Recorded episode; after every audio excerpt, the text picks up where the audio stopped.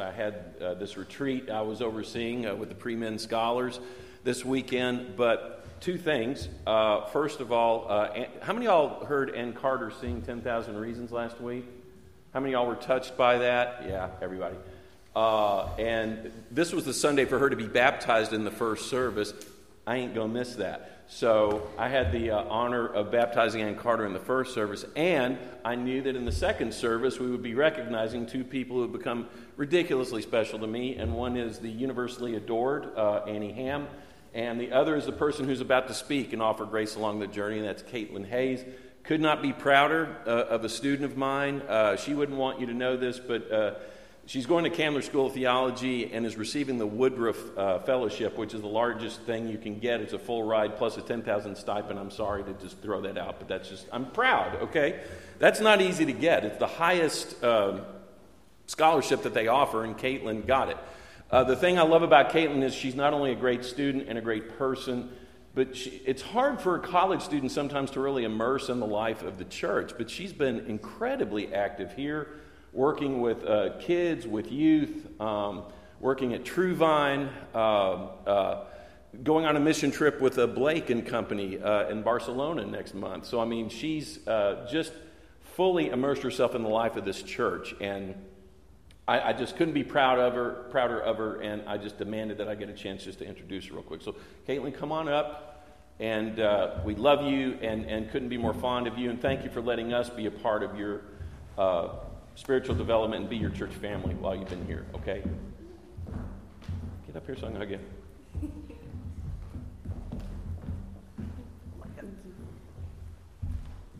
Hi.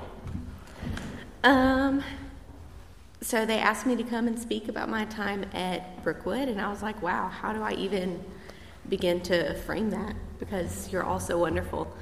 Um, so I thought I'd start at the beginning when I was a freshman looking for a church, and I had, of course, I went with a checklist of the churches and the things that I was hoping to find in a church.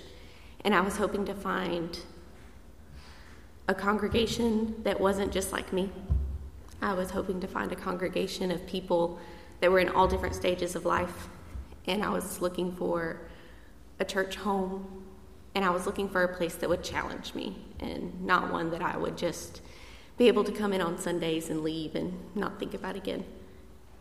And I found Brookwood, and it fit all of those things and more. And I have loved every minute of being here.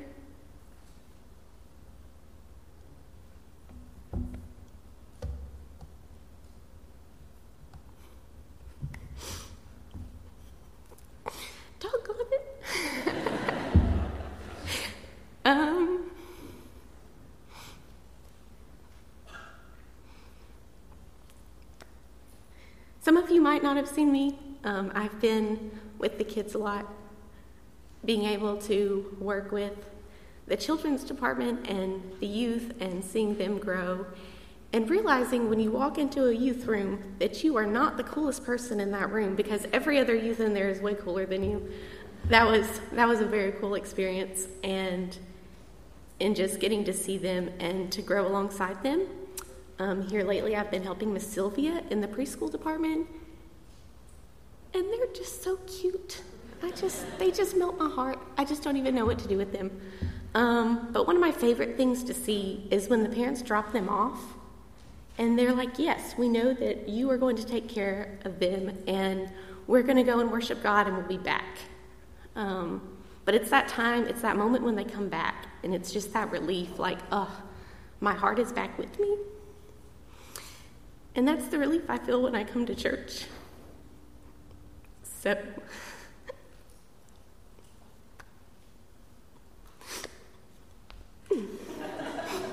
I'm looking at Dr. Barnett because I'm going to blame him. And yeah, just thank you for being my constant during school because every semester everything is so different. And there's always something new and a new challenge. But I just thank you for being my tribe.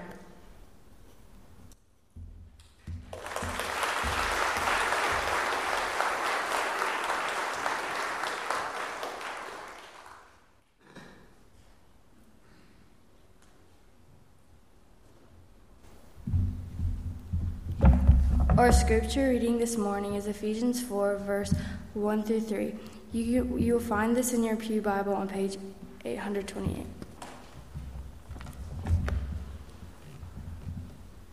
Therefore, I, a prisoner for serving the Lord, beg you to lead a life worthy of your calling.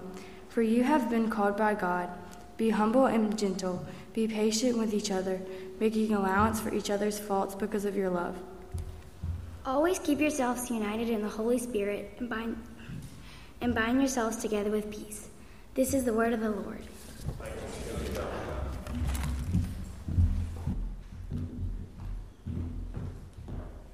being of one mind, no matter our differences, becoming a unifying church member, a unifying missionary member.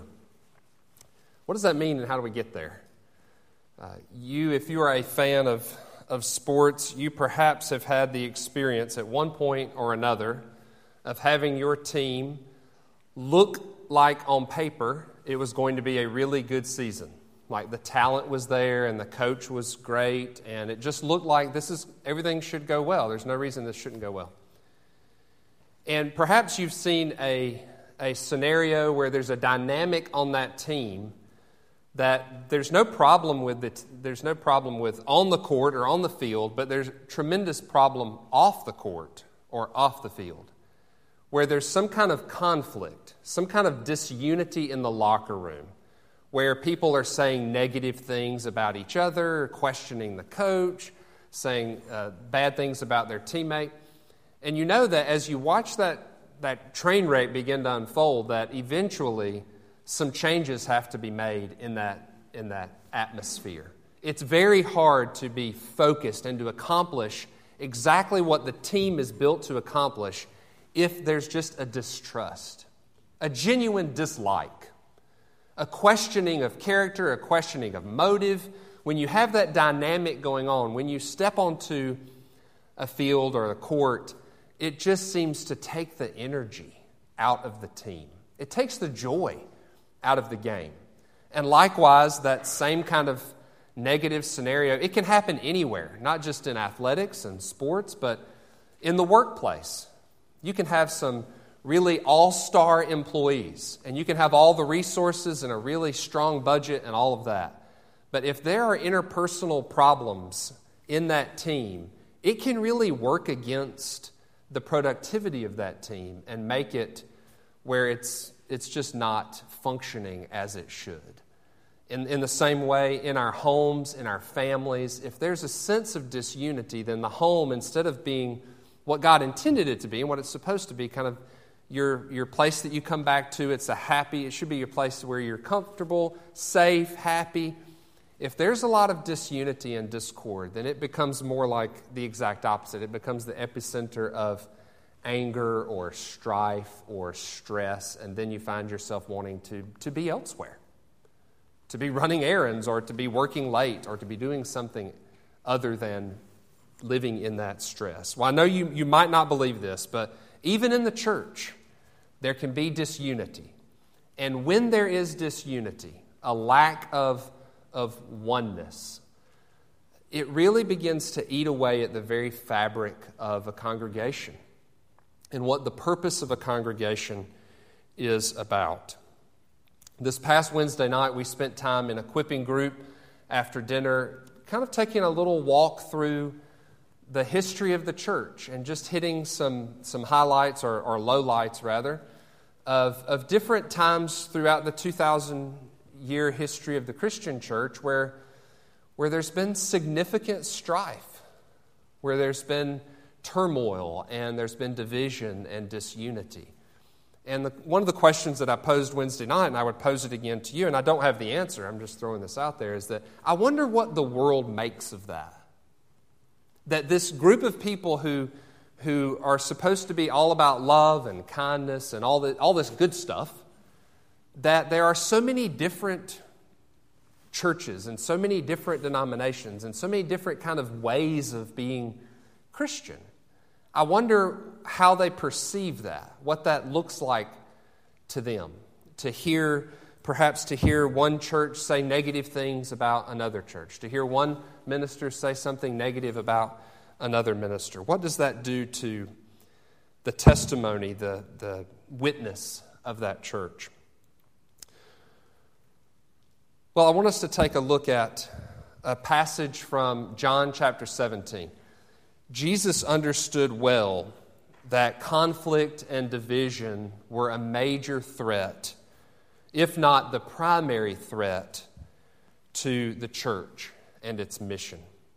And so in the Gospel of John, chapter 17, uh, the, that's my fault. The verses there should be John 17, 20 to 26, I think. It doesn't go all the way up to 34.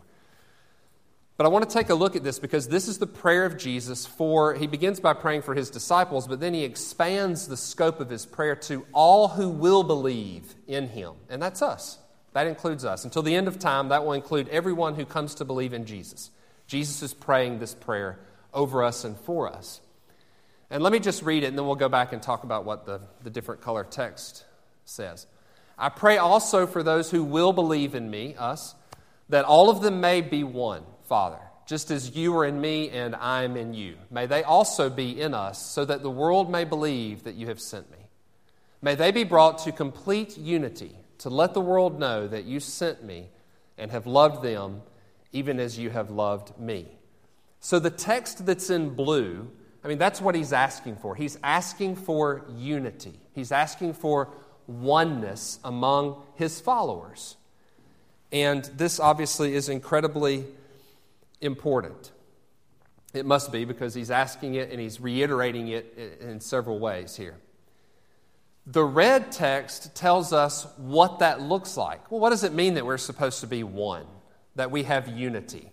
That, that seems kind of subjective, you know. Um, but here's, here's how Jesus quantifies that. He says, Father, just like you and I are one, just like I'm in you and you're in me, May they be one like that. May they know that you've loved them even as you have loved me. That's pretty significant. I can't think of any higher uh, threshold to set than Christ would say, May the church be unified. And what I mean by unified is they would be like the Trinity. That they would love one, one another, that there would be a mutual kind of respect and kindness and selflessness. And then look at what's in green. This is the, this is the end game. This is what Jesus says the church needs to be unified, and that looks like the way that the Father is connected to the Son, so that the world may believe. So that the world may believe that you have sent me, that the Father has sent the Son. To let the world know. So Jesus is saying the same thing here and staggering it, but he's emphasizing that he wants unity, that what it looks like is like the Father and the Son.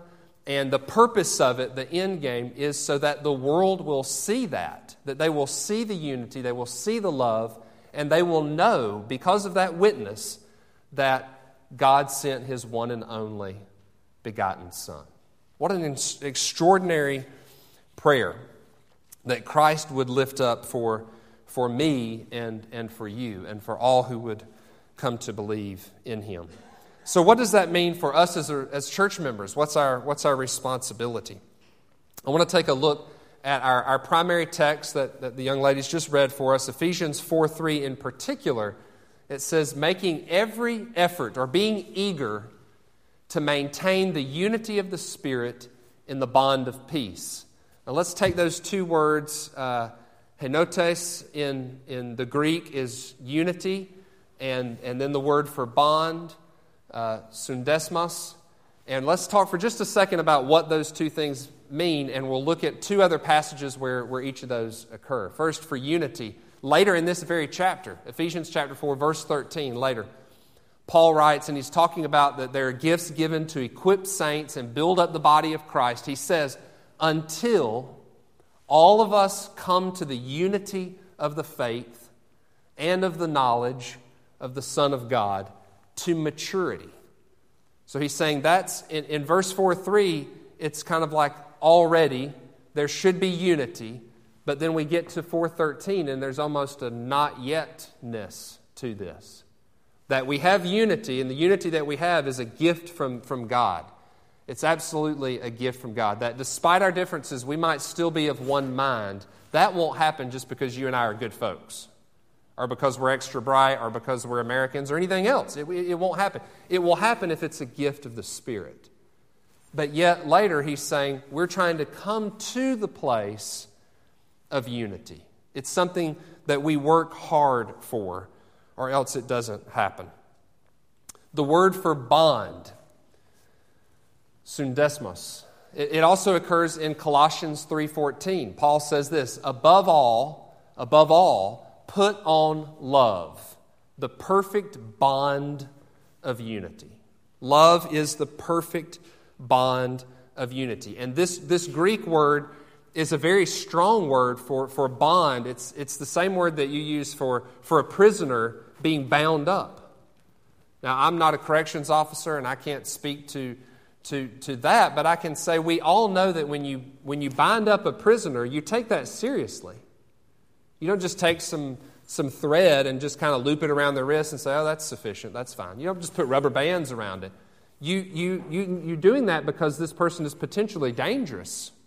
You're limiting their mobility and their, their mobility because perhaps they'll do something to, to escape or to harm someone if they're able to do that. So you take that pretty seriously. You, you, you bind them up with the consequences being that it's very serious if this doesn't work, if they're able to escape or get loose.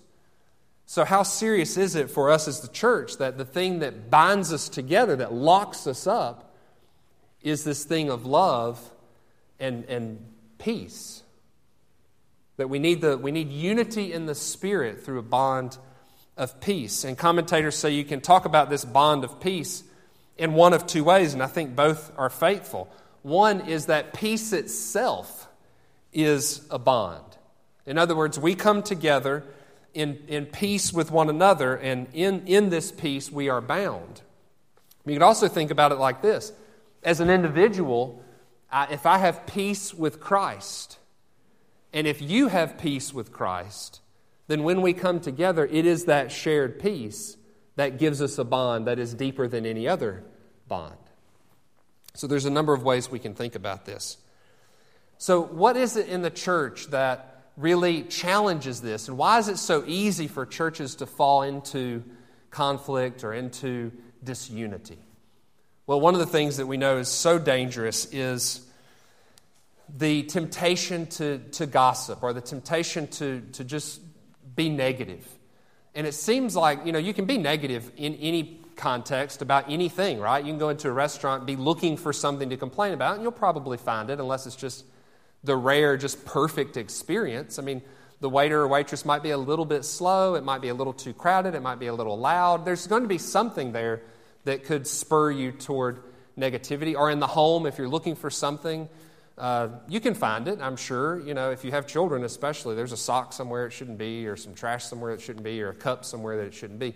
We can, if, we, if we're looking for those things, it's very hard to miss. In the church in particular, um, conflict can be so detrimental. And Paul acknowledges this in Romans chapter 1. If you go back and look, there's a list of kind of unrighteous acts. And he puts gossip in there, it, right in the middle of this, of this list, because he knows that negativity in the church tears apart unity and it begins to render a church powerless. So there's just two things that we can do to really prevent that from, from happening. And that is one, we, we ourselves commit not to be being a a source of gossip, and then also we commit to not hearing it. So if you're not saying it and you're not hearing it, then it kind of really puts down the flames. But if we're willing to say it and we're willing to entertain it and hear it among others, then it's kind of stoking the fire, and, and we've all seen how negative that can go quickly.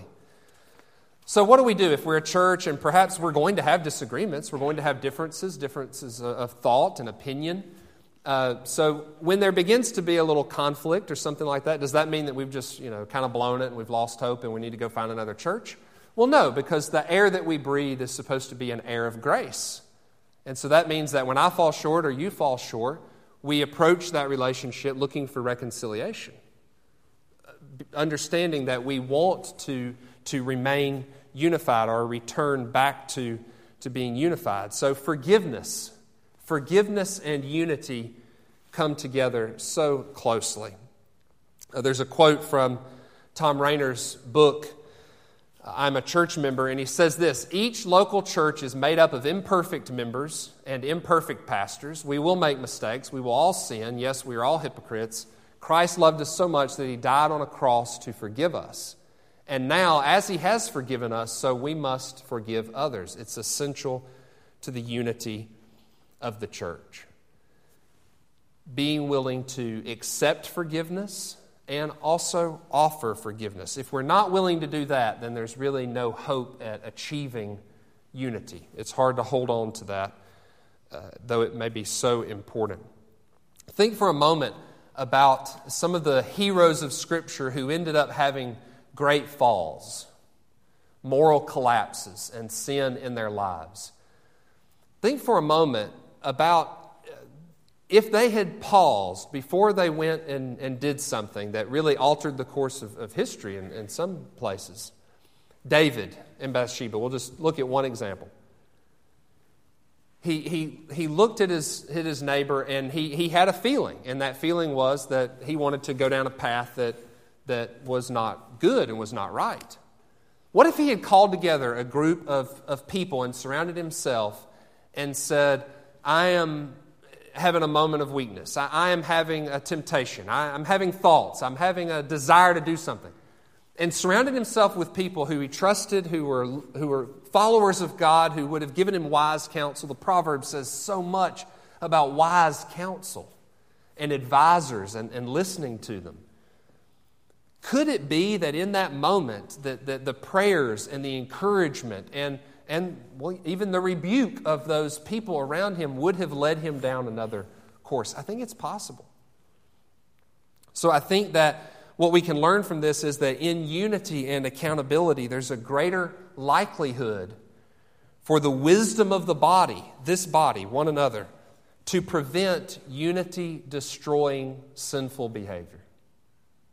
It is, our, it is our sin and our isolation that begins to kind of impact or infect the body. So the more that we are together and, and uh, transparent and, and Christ centered and praying and trusting and hoping and centering ourselves in God's Word, then it's almost like it's the antidote. I mean, it's the, it's the medicine that we need, it's the good news that we need, the grace. And so it's, it prevents some of those things that might end up causing disunity. Well, what does this have to do with our ministry? As we, we're called to come to this place to worship, to love one another, but then we're also, as this congregation knows very well, we're called to leave this place, to go out into the community and even to the nations with the good news of Jesus Christ. Can we be on mission, serving Christ and serving others, if we are not unified?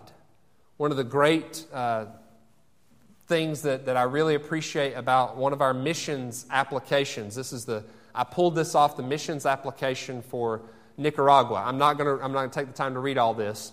Um, but what's right in the middle says instead of criticizing, I will be creative and supportive. Absolutely nothing can happen that can make me complain. This is a covenant that the, the, the um, team members going to Nicaragua are supposed to read and sign and say, I agree with this. Absolutely nothing can happen on this mission trip that would make me complain.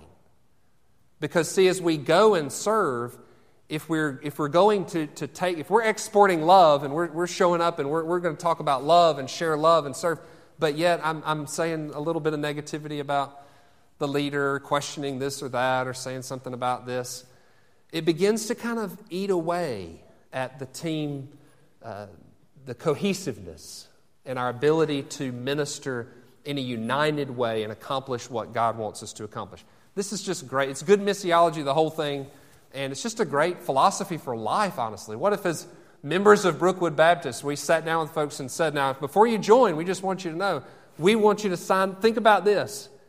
There can be nothing that can happen that would make you complain. I mean, what a, what a challenge. I mean, what a real challenge because uh, we know how toxic and how easy it is, honestly, because again, we are all, we make mistakes and we, we don't, you know, we aren't perfect. The staff isn't perfect. Um, and so it's just easy to find something to, to critique, if you will, and then it just begins kind of to snowball. The thing that binds us together, the thing that binds us together, isn't correct doctrine. It isn't that we all think exactly the same about issues A, B, or C. It's that we, we hold and we cling to the love of Christ. And there is no more appropriate thing to do next than to approach this table. Because we do this acknowledging that Christ offered himself up to be broken, to be torn, uh, so that we could be one. As we take the bread and as we take the juice, we are reminded that, that the brokenness of Christ is what makes us whole. So I want to say a, say a prayer over communion, and then we will, um, the musicians will play, and we'll invite you to come forward at that point. Uh, I believe we, we go around the, the wall and, and come in this way, take the bread and, and the juice. You can re- return to your seat and take that at your own time. But would you join me in prayer, and then we'll come forward and observe communion. Gracious God, we give you thanks for the gift of communion, for the gift of oneness. We have no hope in our own strength of maintaining unity, but we receive it as a gift from you, and yet, on the other hand, we also commit ourselves to, to, uh, to loving one another. Like the Father loves the Son, that selflessness, the, the mutual uh, love and respect. Lord, as we come forward, we, we, we take the bread and we, uh, we remember what Jesus did, that his body was broken for us. And as we take this juice, we will remember that your blood was shed for us. And because of what you have done, we can, we can become one. And we can take that message of unity and oneness and wholeness and restoration and reconciliation to the world. Bless us, Lord, now as we come and make us, make us one as we share this meal together. In Christ's name we pray. Amen.